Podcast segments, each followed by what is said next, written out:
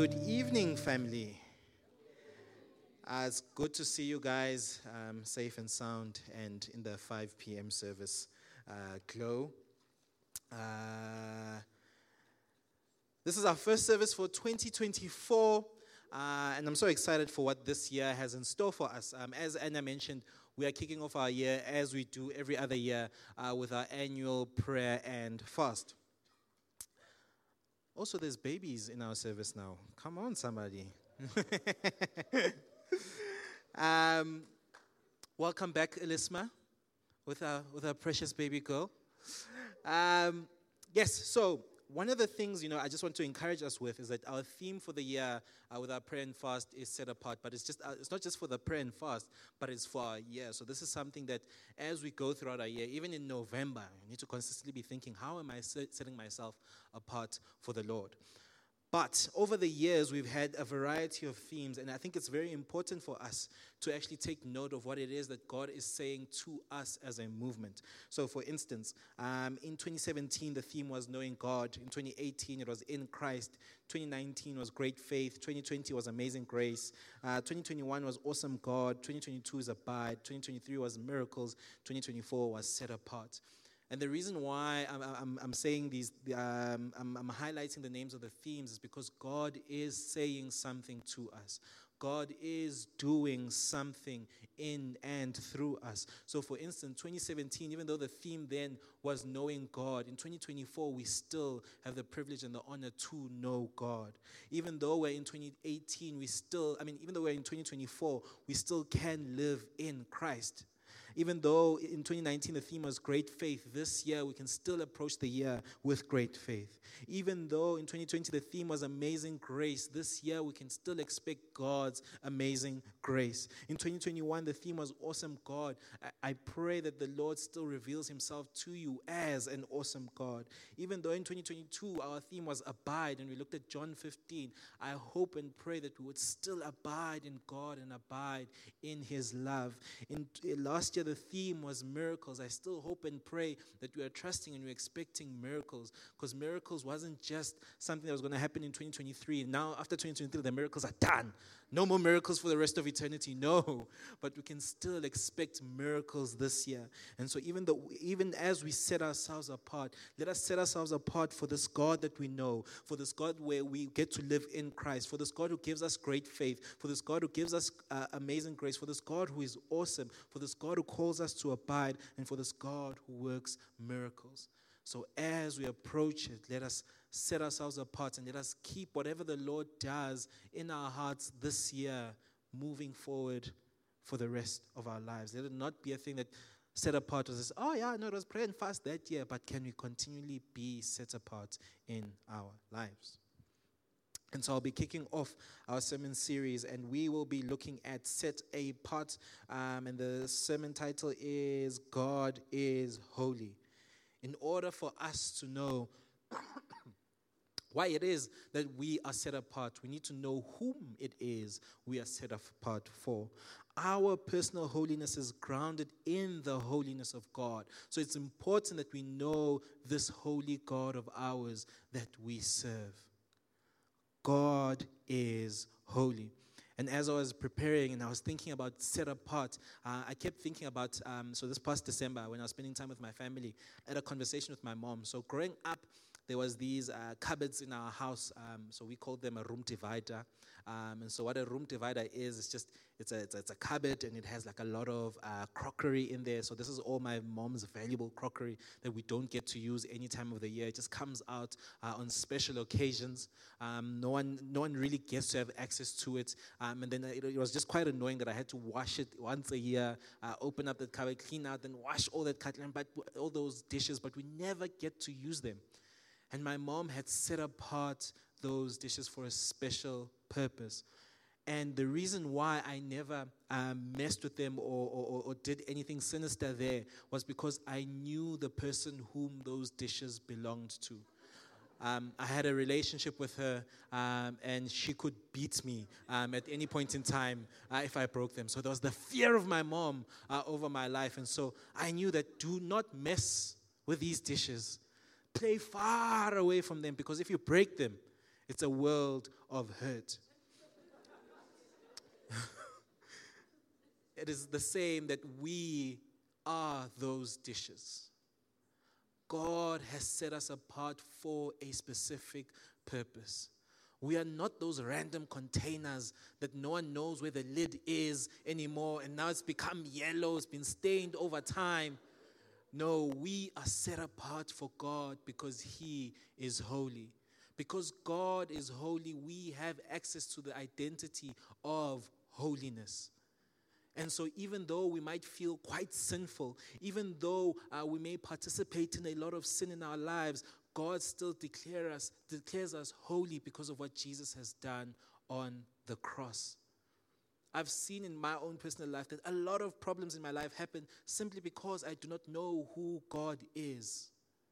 And because I don't have a proper understanding of God being holy, I don't have a proper understanding of my identity in Christ being holy and living from a place of holiness that Christ has purchased for me on the cross, rather than striving to be holy in my own strength, striving to be set apart in my own strength, by my own ways, by my own thinking.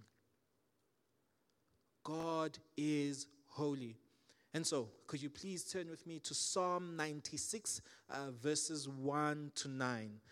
That is the text that we'll be reading from this evening. Psalm 96, verse 1 to 9.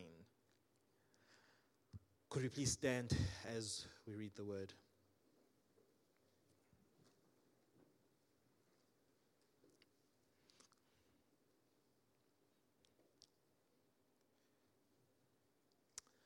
Psalm 96, verse 1 to 9 says the following.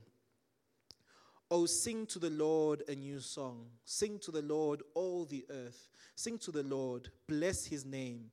Tell of his salvation from day to day. Declare his glory among the nations, his marvelous works among all the peoples. For great is the Lord and greatly to be praised. He is to be feared above all gods. For all the gods of the peoples are worthless idols, but the Lord made the heavens. Splendor and majesty are before him. Strength and beauty are in his sanctuary. Ascribe to the Lord, O families of the peoples. Ascribe to the Lord glory and strength. Ascribe to the Lord the glory due his name.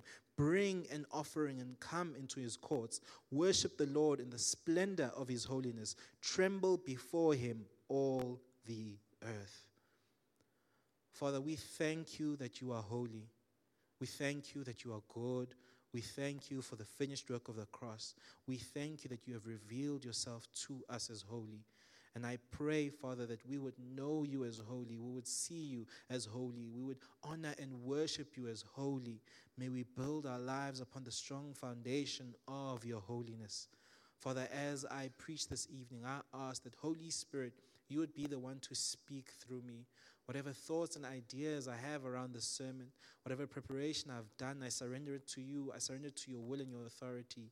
Have your way, Father. You know your children. You know where they're at. Speak into their hearts. I pray for each and every single heart that will receive your word with thanksgiving and joy, that it will bring transformation in their lives. In the name of Jesus, I pray. Amen. And amen. So, we will be looking at God's holiness. Our personal holiness is grounded in the holiness of God. Therefore, to be holy, we must understand the holiness of God. In order for us to live our lives as holy and pleasing unto the Lord, we need to understand what it means that God is holy. To be holy, it means to be set apart. It means to be unique. There's an otherness of God. God's holiness is something that we cannot see nor experience in this world. But it is something that it is pure, that is beautiful, that is majestic. And a few ways in which we can describe God's holiness is with four words. Is that he is glorious, he is great, he is the creator, and he is majestic. He is glorious, he is great, he is creator, and he is majestic. So what does it mean that God is glorious? In Psalm 96, verses 3 and 7 to 8, it says the following: Declare his glory among the nations. Ascribe to the Lord glory and strength. Ascribe to the Lord the glory due his name. Glory God. To say that God is glorious means that he has honor, that he has splendor, that nothing in this world deserves the amount of honor that he deserves. There's nothing in this world that has an amount and the beauty of his splendor. There is nothing like God.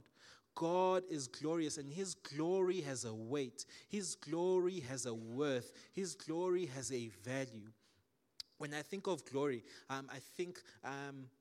back to my team, my disappointing team that was once upon a time glorious, Manchester United. So I'm a Manchester United fan, right? And right now as a Manchester United fan, we consistently speak of the glory days. We don't speak of what's happening now. What's happening now is just this, just a shame. It's just sinful. It's the same with even the Springboks winning the Rugby World Cup. In that moment when Siya lifted that trophy, it was such a glorious moment. It was such a beautiful moment to behold. It's something that doesn't happen each and every single day. It's something that happens once in a while. It's something that not everyone gets to experience. You just had to be there in order to experience that glory. And because of that win, and because of the Springboks winning the World Cup, because of Manchester United being formally successful, there's an honor that they deserve, that there's a splendor that they have, there's a reverence that we have towards them simply because of their glory. But the glory of God is greater than just winning a normal trophy. The glory of God is something that we can't even comprehend. It's something that we can't even understand with our minds. It's something that when we are in God's presence and we experience the glory, we have no words to describe it. All we have is just emotions that just capture this moment, that we want to live in this moment forever and ever and ever and ever. But it's just a moment. But when we get into eternity, when we get into heaven, we will get to experience God's glory 24/7. We will see how beautiful he is. We will be like the seraphim who 24/7, without taking a break, without ceasing, are getting a fresh revelation of God's holiness and God's glory and God's splendor and God's majesty. And they're declaring, holy, holy, holy is the Lord Almighty. Holy, holy, holy is the Lord Almighty. And so as we think of God's holiness, let us also think of God's glory.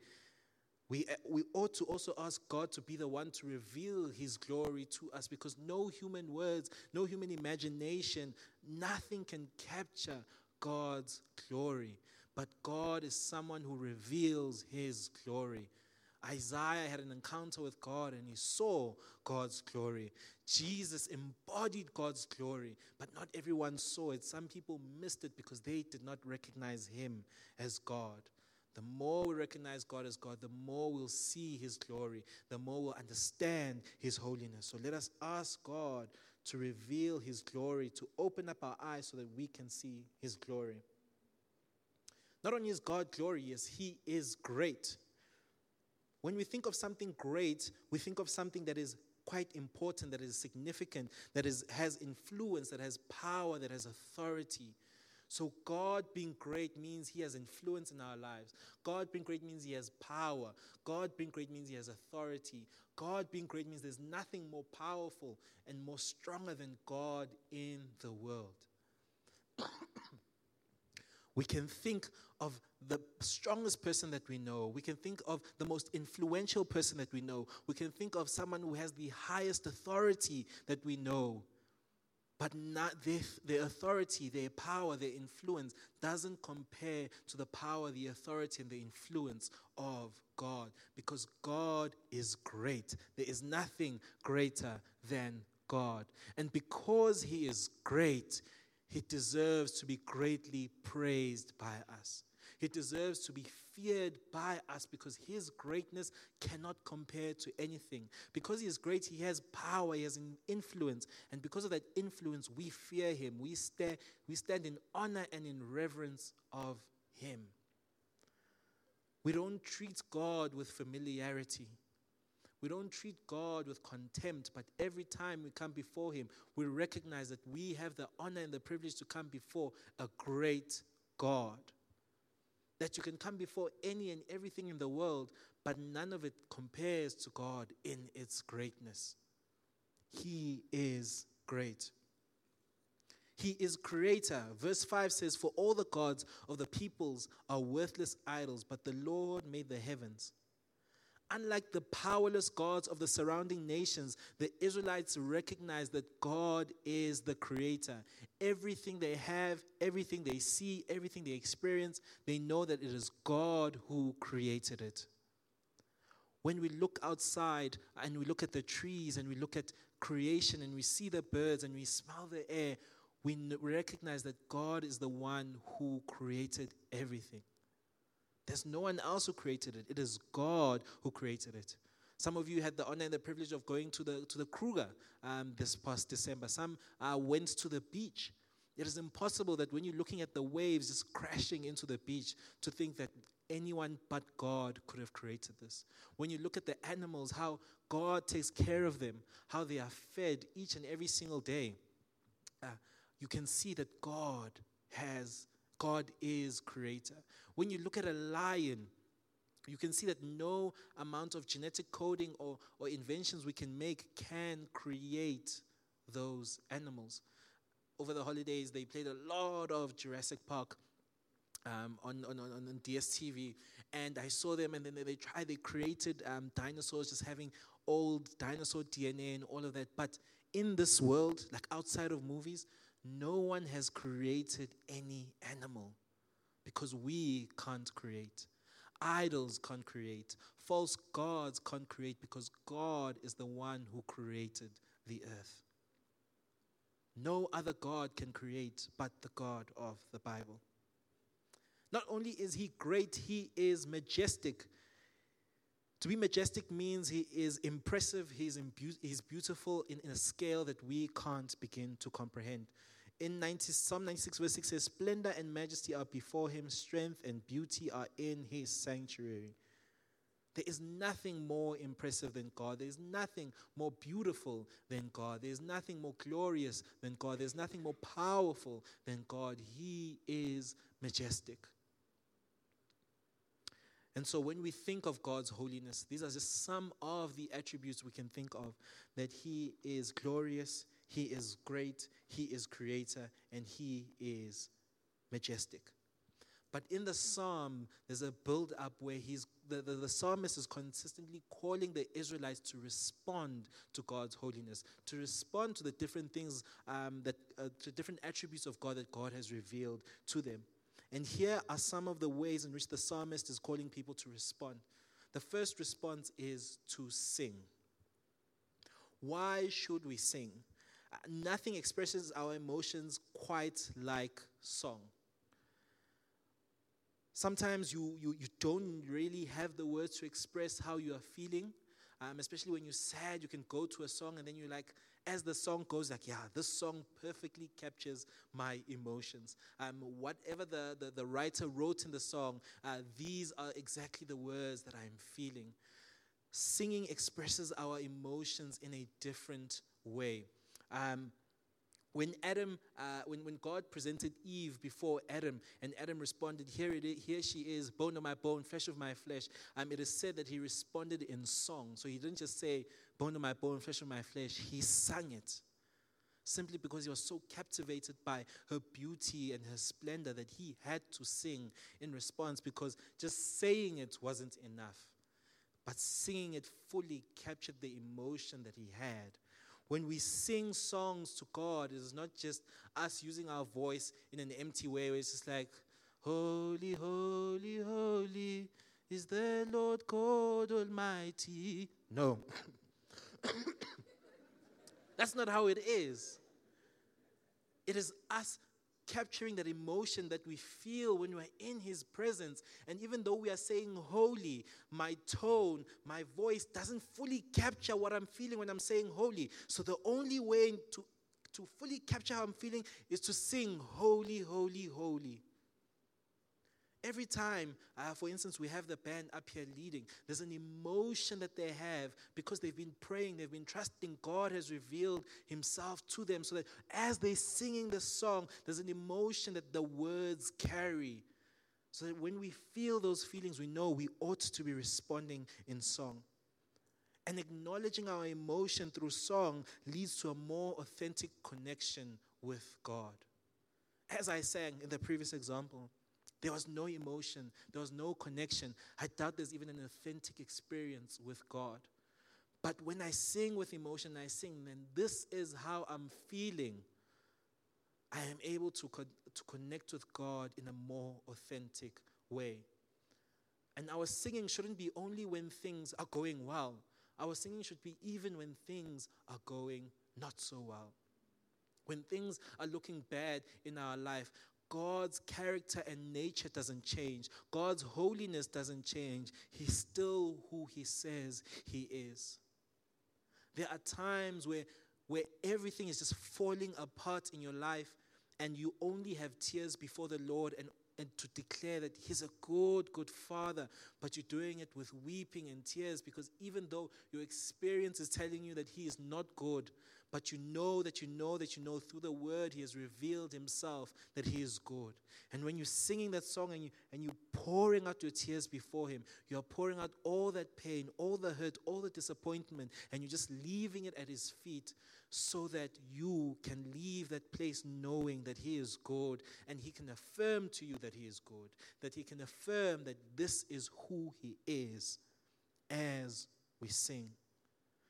Singing a new song doesn't mean now that we now need to be musicians and now we need to start composing songs every day. No, when we sing a new song, we're singing from a place of revelation of who God is. So who has God revealed himself to be to you today? And if you are singing a song that is 50 years old, but it still captures the revelation that you had today, that is a new song that we ought to sing. So don't feel the pressure to compose songs. People have written songs for us. Talia's going to write a song for us this year. I believe in her. So, the first response is to sing. The second response is to declare. Our joy is complete when we share, which means that when we don't declare, our joy is incomplete. I don't know if you've experienced when someone asks you, how was your December, what did you do? That as soon as you share what you did the previous December, all of a sudden there's just a joy that bubbles up in your heart. Simply because as you are sharing that, you are remembering all the amazing moments, all the experiences that you had, all the amazing things that happened in the holidays, and you are able to just share it with joy. And it's the same with God, that our joy becomes complete when we declare to the nations who he is, when we declare to our friends, when we declare to our family that God is good, that God is holy. We are reminded of the moment we had that revelation, and therefore we get joy again. And joy overfills our hearts. When Philippians 4 says, rejoice in the Lord. Again, I say to you, rejoice. It's to remember what God has done. It's to remember who God has revealed himself to you to be. When we share the revelation of God that we have, our joy is complete. But when we don't share, our joy is incomplete. And usually there's this thing where you're like, I want to tell someone about what just happened. Because innately we were designed to declare joyous moments in our lives. But beyond just having joyous moments, we get to declare our joy that we have in a holy God. We get to declare to the nation his marvelous works that he has done in and through us. So our declaration doesn't just end with our friends. It doesn't just end with our families. Our declaration should go into the nations. It should go into the people who do not know who God is, because they have not experienced that. One of the things that I love with all my heart, and I always say this, and you guys know this, is that I love burgers. I really love burgers. And when I speak about burgers and when I share about burgers, there's a joy that I have. There's a desire for me to even take people along to say, come with me, come experience this awesome burger that I had at such and such a place. It is the same with our joy, is that when we share our joy with people, there's also this desire that if only I can take you along to this place so that I can experience what we had. Last year at our staff summit, Abraham and I had a very romantic moment at Ushaga. We were on the lazy river, and we had the two-man tube. And Abraham was just sharing. He had a holiday experience where they went down this one river, and it was just amazing. And the joy that he was sharing with us, I was like, man, even me, I want to experience that. But I don't want to experience because it's a river, and I don't know. I can't swim. I can't swim. And so when we share and when we declare the goodness of God, the holiness of God, that is an opportunity for us to invite people to experience what we haven't experienced. Adiel, in January, shared a testimony on her Instagram where she shared what God did something amazing in her life. And as I was reading that testimony, because she was declaring it to the nations, I was encouraged myself, and I was like, God, I want you to reveal yourself to me the way you revealed yourself to Adiel. I want to experience this God that this lady is declaring about. And so the more we declare about God, the more our witness goes out into the nations and the people around us. The third one is to ascribe. So to ascribe means to regard something as being due to. So when we ascribe to the Lord goodness, we know that goodness is due to Him. The goodness that we're experiencing in our life is because of Him. The provision we are experiencing in our life, we ascribe Him as provider because He is the one providing for us. When we experience healing in our lives, we ascribe healing to God because He's the God who heals, and that's why we have healing in our lives. To ascribe means to think rightly of God. It's to not let our experience determine who God is, but let the word of God determine who God is. And so when you ascribe goodness, when you ascribe creator, when you ascribe majesty unto God, that's because that's who God has revealed Himself through the word. And we pray and we trust that God continually reveals Himself to us in that way, not only just through the word, but through our experiences. But our experiences should not dictate how we ascribe to God, but rather the word should dictate how we ascribe to God. So when we ascribe goodness unto God, it's because He has revealed Himself as good in the word. When we ascribe provision to God, it's because He has revealed Himself as provider in the word. And so even though you might find yourself in a situation where you feel like, man, I am not experiencing provision, that doesn't change the fact that you are called to ascribe God as provider, because He will provide for you. Even though you might be going through a difficult moment in your life, that is still not an excuse to not ascribe goodness to God, because He is still good despite what is happening to us. Let us not let our experiences determine what we ascribe to God, but rather let the word determine what we ought to ascribe to God. We do not want our experiences to dictate our theology, but rather we want theology to dictate and affirm our experiences. We want the word of God to be the one to reveal who God is. And then the last one is, I didn't write it down here, but I know, next slide, is tremble. That's the last response that we ought to have before our holy God, is to tremble. Worship the Lord in splendor of holiness. Tremble before Him, all the earth. When we look upon God's holiness, our response should be a complete otherness, and we look at His moral purity. We can't help but tremble in fear and awe. And fear isn't like a cute word where it's like, oh, I fear you, Lord. No. When you come before the Lord and you fear Him, you must think that I am going to lose my life because I have not seen anything like this. There's an otherness to this person that I'm seeing right now. There's an otherness to this presence that I am in currently. And because of this otherness, there is a fear and a trembling because I have never experienced, I have never seen anything or anyone like this. We tremble at his glory. We tremble at his beauty. We tremble at his awesomeness. The psalmist goes on to speak of how God will come to judge.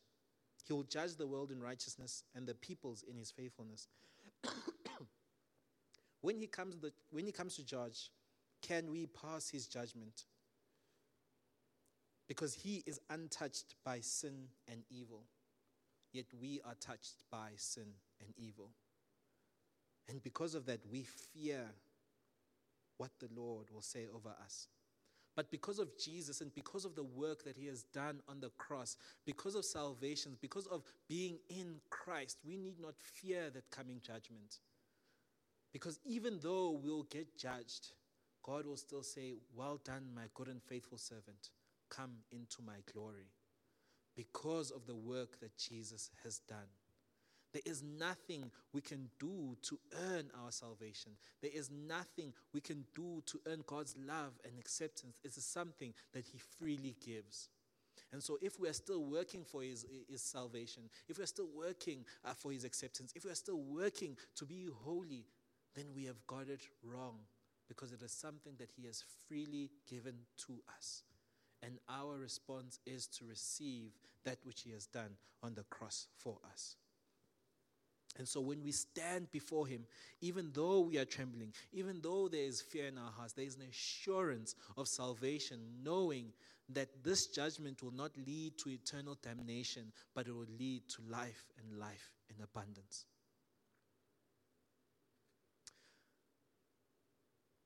Can we pass his judgment? Only in Jesus can we stand in the splendor of God's holiness, his complete otherness and moral purity, and not be consumed, because in him we trade our sin for his righteousness. And so Hebrews 4 verse 16 says the following: "Let us then with confidence draw near to the throne of grace, that we may receive mercy and find grace to help in time of need." When you experience again and again the grace offered to us in Jesus, that allows us to enter the Holy of Holies to worship God in all his splendor, majesty, strength, and beauty. Then our lives will erupt with new songs, just like perennial flowers deliver fresh blossoms each spring. So perennial flowers are flowers that bloom in season each and every single year, whereas annual flowers bloom once and then fade. Let us not be annual flowers where we just have one revelation of God and then we fade out of the faith and fade back into a life of sin. But rather, let us pursue God. Let us approach the throne of grace, knowing that Jesus is our mediator, knowing that Jesus is interceding for us, knowing that Jesus has paid it all so that we can stand before a holy and a just and a righteous God, and continually have a revelation of God in and out of season, year by year, month by month, day by day. And so, as we close, Bernard, could you?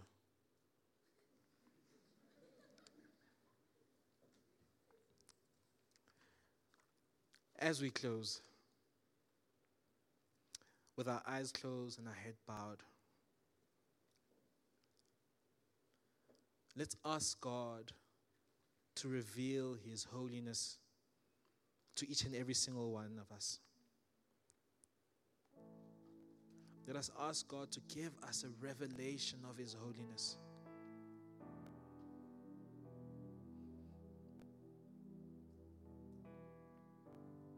Let us ask God to give us a revelation of his otherness, his worth, his beauty, and his splendor.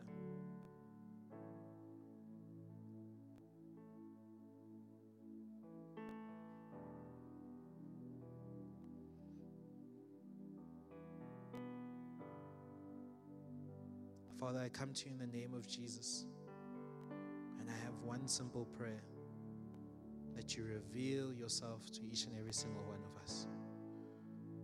Reveal your beauty, reveal your splendor, reveal your majesty, reveal your glory, reveal your holiness.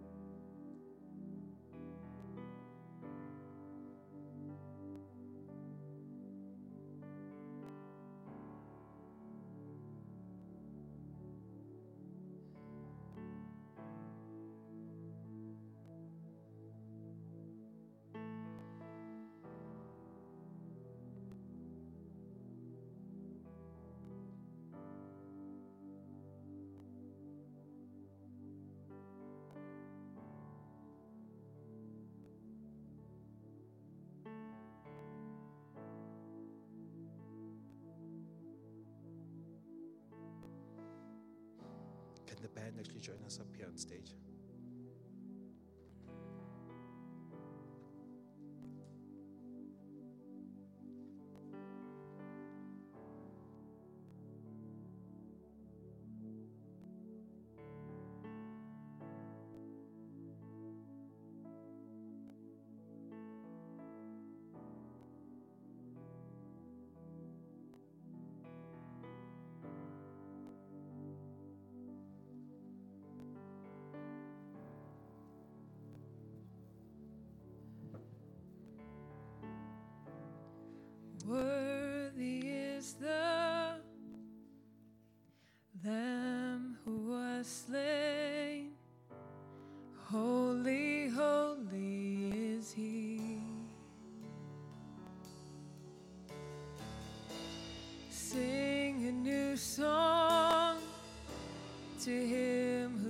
Song, heaven's mercy sing.